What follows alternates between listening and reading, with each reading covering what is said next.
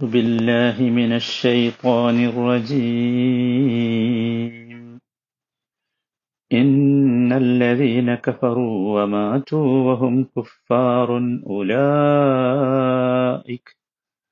أولئك عليهم لعنة الله والملائكة والناس أجمعين. نجربت يوم نامت وجنم ഇന്നല്ലദീന കഫറു. തീർച്ചയായും സത്യത്തെ നിഷേധിക്കുകയും വമാതു വഹും കുഫാർ. നിഷേധികളായി തന്നെ മരിക്കുകയും ചെയ്തവർ ഉലായിക അലൈഹിം ലഅനത്തുല്ലാഹ് അവരുടെ മേൽ അള്ളാഹുവിന്റെ ശാപമുണ്ടാകും. വൽമലായിക്കത്തി മലക്കുകളുടെയും വന്നാസി അജ്മഈൻ മനുഷ്യരുടെയും ഒന്നടങ്കം. ഉലായിക അലൈഹിം ലഅനത്തുല്ലാഹി വൽമലായിക്കത്തി വന്നാസി അജ്മഈൻ. അവരുടെ മേൽ അള്ളാഹുവിന്റെയും മലക്കുകളുടെയും മനുഷ്യരുടെയും ഒന്നടങ്കം ശാപമുണ്ടായിരിക്കുന്നതാണ്. കഴിഞ്ഞ രണ്ട് വചനങ്ങൾ സത്യം മറച്ചുവെച്ച ദിവ്യ സന്ദേശത്തെ വെളിപ്പെടുത്താതെ മറച്ചുവെച്ച ആളുകളെ കുറിച്ചായിരുന്നു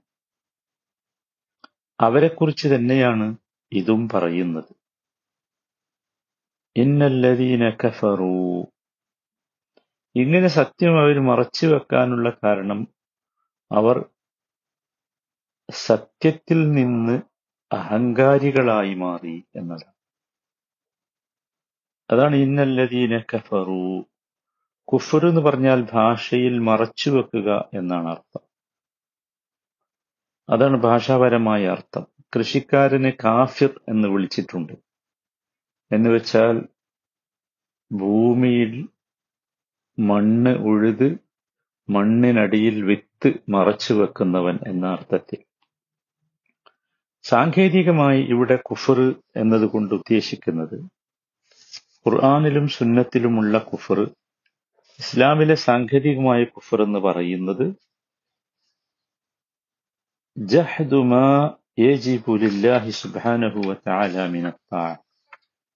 നിർബന്ധമായി അള്ളാഹുവിന് വഴിപ്പെടേണ്ട കാര്യങ്ങളിൽ അവനെ നിഷേധിക്കുക എന്നതാണ്. അള്ളാഹുവിന് വഴിപ്പെടേണ്ട അള്ളാഹുവിന് കീഴുതുങ്ങേണ്ട കാര്യങ്ങളിൽ അവനോട് നിഷേധം കാണിക്കുക. ഇത് രണ്ട് രീതിയിലാണ്. കുഫുറു തെക്കദീബുണ്ട് കുഫുറു ഇസ്തിഖ്ബാറുമുണ്ട് കളവാക്കുന്ന തരത്തിലുള്ള കുഫറുണ്ട് നിഷേധമുണ്ട്. കളവിൽ നിന്ന് വരുന്ന നിഷേധം. രണ്ടാമത്തേത് ഇസ്തിഖ്ബാറാണ് കിബുറുകൊണ്ട് ഞാനതൊന്നും അംഗീകരിക്കാൻ മാത്രമുള്ളവനല്ല എന്നതൊന്ന്. അപ്പൊ ഇന്നല്ലതീന കഫറു അങ്ങനെ സത്യത്തെ നിഷേധിച്ചവർ. എന്നിട്ട് വമാതു വഹും കുഫാർ. നിഷേധിച്ചു എന്ന് മാത്രമല്ല ആ നിഷേധികളായി തന്നെ അവർ മരിക്കുകയും ചെയ്തു. മാത്തുവഹും കുഫാർ എന്ന് പറഞ്ഞാൽ അതാണ്. ആ ഒരു മരണം വരെ ആ നിഷേധത്തിൽ ഉറച്ചു നിന്നു. അവർ തൗബ ചെയ്തില്ല. അവർ മടങ്ങിയില്ല. മടങ്ങിയവർക്കും തൗബ ചെയ്തവർക്കുമൊക്കെ അവസരമുണ്ടെന്ന് കഴിഞ്ഞ വചനത്തിൽ പറഞ്ഞു. പക്ഷെ ഇതൊന്നും അവർ ചെയ്തില്ല. അവർ പറഞ്ഞെടുത്തവർ ഉറച്ചു നിന്നു. അവർക്കറിയാം സത്യം അതല്ല എന്ന്. സത്യത്തെ മറച്ചു വെച്ചുകൊണ്ടാണ് അവർ ആ അവരുടെ വാദങ്ങളിൽ ഉറച്ചു നിന്നത്. ഉലായിക്ക അലൈഹിം ലാനത്തുല്ലാഹ് അവർക്ക് അള്ളാഹുവിന്റെ ശാപമുണ്ട് മലക്കുകളുടെ ശാപമുണ്ട് ജനങ്ങളുടെ ഒന്നടക്കം ശാപമുണ്ട്. ലാനത്തുള്ളാ അള്ളാഹുവിന്റെ ശാപം അതെന്താണെന്ന് നമ്മൾ നേരത്തെ വിശദീകരിച്ചിട്ടുണ്ട്. അഥവാ അള്ളാഹു അവന്റെ റഹ്മത്തിൽ നിന്ന് ഇവനെ അകറ്റും. ഇബാദുഹു അൻ റഹ്മത്തിഹി. അതാണ് ലാനത്ത് എന്ന് അള്ളാഹുവിന്റെ വൽ മലായിക്ക മലക്കുകളുടെയും ലാനത്തുണ്ട്. മലക്കുകൾ എന്ന് പറഞ്ഞാൽ നമുക്കറിയാം റൈബിയായ സൃഷ്ടികളാണ്. പ്രകാശത്തിൽ നിന്നാണ് അവരെ സൃഷ്ടിച്ചിട്ടുള്ളത്. മനുഷ്യന് അവരെ കാണുക സാധ്യമല്ല. കാരണം അത്തരത്തിലുള്ള പദാർത്ഥം കൊണ്ടാണ് അവർ സൃഷ്ടിച്ചിട്ടുള്ളത് എന്നർത്ഥം. നബി സല്ലല്ലാഹു അലൈഹി വസല്ലമ മലക്കുകളെ കണ്ടിട്ടുണ്ട്. ജിബിരിയിലിനെ ജിബിരിയിലിന്റെ യഥാർത്ഥ രൂപത്തിലും അല്ലാതെയും കണ്ടിട്ടുണ്ട്. ജിബിരിയിലിന്റെ യഥാർത്ഥ രൂപം എന്ന് പറയുന്നത് ഇമാം ബുഖാരിയൊക്കെ റിപ്പോർട്ട് ചെയ്യുന്നത് പോലെ അറുന്നൂറ് ചിറകുകളുള്ള വലിയ ഒരു ജീവിയാണ്. അതല്ലാത്ത രീതിയിലും നബി സല്ലല്ലാഹു അലൈഹി വസല്ലമ ജിബിരിയിലിനെ കണ്ടിട്ടുണ്ട്. മലക്കുകളിൽ ഏറ്റവും പ്രമുഖനാണ് ജിബിരിയിൽ ഏറ്റവും ശ്രേഷ്ഠവാനാണ് ജിബിരിയിൽ അതുകൊണ്ടാണ് ഖുർആൻ സുഹൃത്ത് തക്വീറിലെ പത്തൊമ്പത് ഇരുപത് വചനത്തിൽ ജിബിരിലിനെ കുറിച്ചുള്ള പരാമർശമുണ്ട്. ഇന്നഹു ലഖൗലു റസൂലിൻ കരീം ذي قوة عند ذي العرش مكين മലക്കുകളിൽ മലക്കുകൾക്ക് ഏഹ്, അവർക്ക് അഹങ്കരിക്കാൻ അറിയില്ല അവർ അള്ളാഹുവിനെ ഇബാദത്ത് ചെയ്ത് കീഴൊതുങ്ങി ജീവിക്കുന്നവരാണ് രാപ്പകൽ ഇടവ ഇടതടവില്ലാതെ അവർ അള്ളാഹുവിന് തസ്ബീഹ് നടത്തിക്കൊണ്ടിരിക്കും അവർ ഭക്ഷണം കഴിക്കുകയോ കുടിക്കുകയോ ചെയ്യുകയില്ല മലക്കുകൾക്ക് പ്രത്യേകമായ ഡ്യൂട്ടികളുണ്ട് അള്ളാഹു പ്രത്യേകമായി ഡ്യൂട്ടികൾ നിശ്ചയിച്ചു കൊടുത്ത മലക്കുകളുണ്ട് ഇസ്രാഫിയിലും മീക്കായിലും ജിബിരിയിലുമൊക്കെ അവരിൽപ്പെട്ടതാണ് നമുക്കറിയാം നബിസല്ലാ വസല്ലമ രാത്രിയിൽ നമസ്കാരത്തിൽ പ്രാർത്ഥിച്ചിരുന്ന ഒരു പ്രാർത്ഥന ആരംഭിക്കുന്നത് തന്നെ അള്ളാഹുമ്മ റബ്ബ ജബറായിൽ വ മീക്കായിൽ വ ഇസ്രാഫീൽ എന്ന് പറഞ്ഞുകൊണ്ട്. ഈ മൂന്നാൾ ഈ മൂന്ന് മലക്കുകളും പ്രധാനപ്പെട്ട മലക്കുകളാണ് എന്ന നിലയ്ക്ക് തന്നെയാണ് അങ്ങനെ അവരെ എടുത്തു പറഞ്ഞ് അവരുടെ റബ്ബ് എന്ന് പറഞ്ഞ് നബി അലൈഹി സ്വലമ പ്രത്യേകമായി പ്രാർത്ഥിച്ചത്. പിന്നെ അപ്പൊ ആ മലക്കുകളുടെ ശാപവും അവർക്കും. അപ്പൊ നല്ല ആളുകൾക്ക് മലക്കുകളുടെ പ്രാർത്ഥന ഉണ്ട് എന്ന് നേരത്തെ നമ്മൾ മനസ്സിലാക്കിയിട്ടുണ്ടല്ലോ. ഇനി ചീത്തയാണെങ്കിലോ മലക്കുകളുടെ ശാപവും വന്നാസി അജ്മഈ ജനങ്ങളുടെ മൊത്തം ശാപവും അവർക്കുണ്ട് ഇവിടെ നോക്കൂ നമ്മൾ മനസ്സിലാക്കേണ്ട പ്രധാനപ്പെട്ട സംഗതി ഒന്ന് കാഫർ അവൻ തൗബ ചെയ്യാൻ ഒരുക്കമല്ലെങ്കിൽ അവന്റെ കുഫറിൽ തന്നെ അവൻ ഉറച്ചു നിൽക്കുകയാണെങ്കിൽ അള്ളാഹുവിന്റെയും മലക്കുകളുടെയും ആ ജനങ്ങളുടെ മൊത്തത്തിലുമുള്ള ശാപത്തിന് അവൻ അർഹനാണ് എന്നതാണ്. പക്ഷെ അവിടെ ശ്രദ്ധിക്കേണ്ടത് അതാണ് രണ്ടാമത്തെ കാര്യം.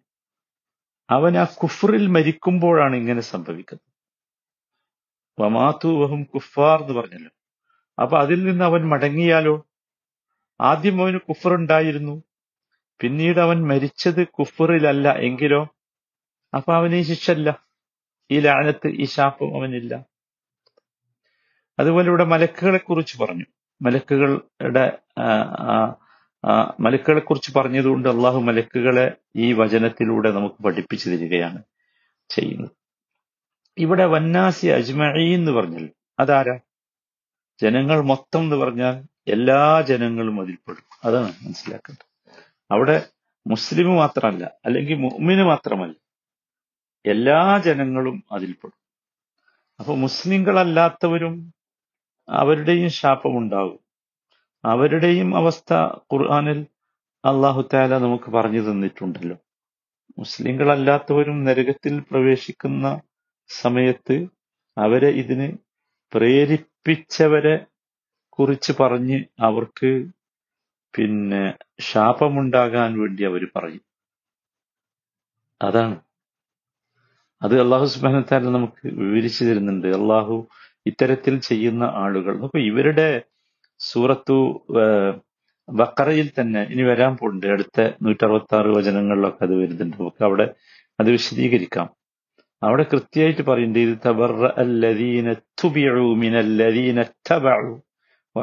അദാബ വതഖത്തഅത് ബിഹിമുൽ അസ്ബാബ്. അവിടെ ഈ പിന്തുടരപ്പെട്ട പിന്തുടര പിന്തുര പിന്തുടര പിന്തുടരപ്പെട്ടവർ അഥവാ നേതാക്കളെ പിന്തുടർന്നവരെ അഥവാ അനുയായികളെ വിട്ട് ഒഴിഞ്ഞു മാറും. അവർ അവർ ഒഴിവാകും ഞങ്ങളറിയില്ല എന്ന് പറയും. നേതാക്കന്മാരൊക്കെ മാറും അവിടുന്ന്. മനസ്സിലായില്ലേ? കാരണം അവർ ശിക്ഷ നേരിൽ ഇങ്ങനെ കാണാം. അപ്പൊ രണ്ട് തക്കത്താഴത്ത് ബിഹിമുൽ അസ്ബാബ് ഇരുവിഭാഗവും തമ്മിലുള്ള ബന്ധങ്ങൾ അറ്റുപോകും. അതുവരെ അവരൊക്കെ നേതാവ് അനുയായിയായിട്ട് സിന്ദാബാദ് വിളിച്ച് നടന്നതായിരിക്കും. ഹായ് പറഞ്ഞ് നടന്നായിരിക്കും ഇല്ല കഴിഞ്ഞു.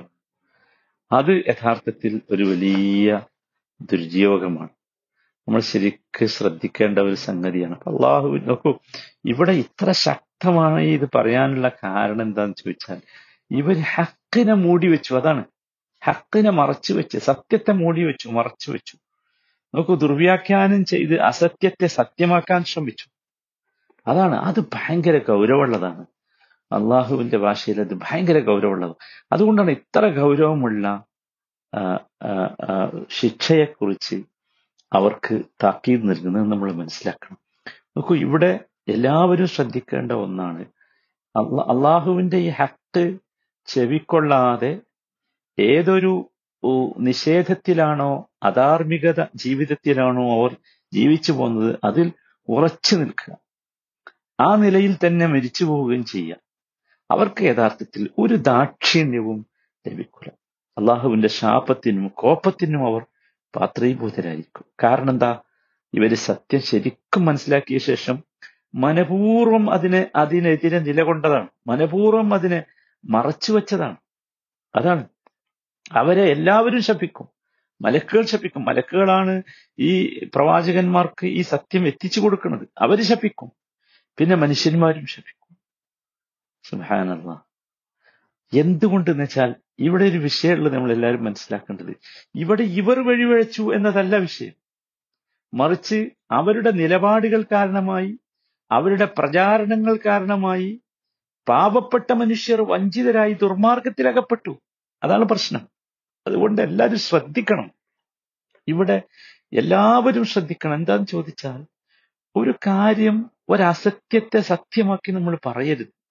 ഒരു സത്യത്തെ നമ്മൾ മൂടിവെക്കരുത് അറിഞ്ഞിട്ടും ദുർവ്യാഖ്യാനം ചെയ്ത് അതിനെ മൂടിവെച്ചാൽ ഇത്തരത്തിലുള്ള വലിയ കോപത്തിന് പാത്രീഭൂതരാകേണ്ടി വരും എന്ന് നമ്മളൊക്കെ മനസ്സിലാക്കണം. നോക്കൂ വലിയ ശിക്ഷയാണ് ഇത്തരം ആളുകൾക്കുള്ളത് എന്ന് നമ്മൾ മറന്നുപോകരുത് അള്ളാഹു ഈ ഭയാനകമായ ശിക്ഷയിൽ നിന്ന് നമ്മളെയൊക്കെ കാത്തുരക്ഷിക്കുമാറാകട്ടെ.